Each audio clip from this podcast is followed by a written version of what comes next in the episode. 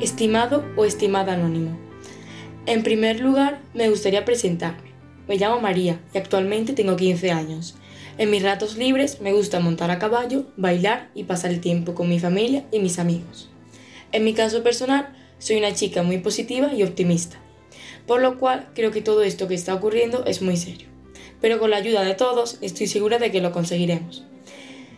El motivo para hacer esta carta es mostrarle mi más sincero apoyo y sacar una sonrisa a través de ella. Sé que estos momentos no ayudan, pero tanto usted como yo debemos ser fuertes y apoyarnos uno a otro. Así, de esa forma, todo será más fácil y ameno. Sin embargo, desearía que todos estuviésemos en perfecto estado, pero como vemos que eso no es posible, ¿por qué no sacamos un aspecto positivo? Es decir, ya que tenemos que pasar tiempo en casa, vamos a ocupar nuestro periodo en cosas que antes no valorábamos. Además, me gustaría añadir estas palabras que jamás se dé por vencido, porque estoy segura de que va a salir de esta, tanto usted como todos aquellos que contienen el COVID-19.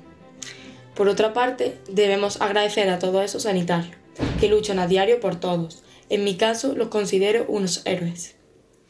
Finalmente, le deseo mucho ánimo, fuerza y que nunca pierda la fe.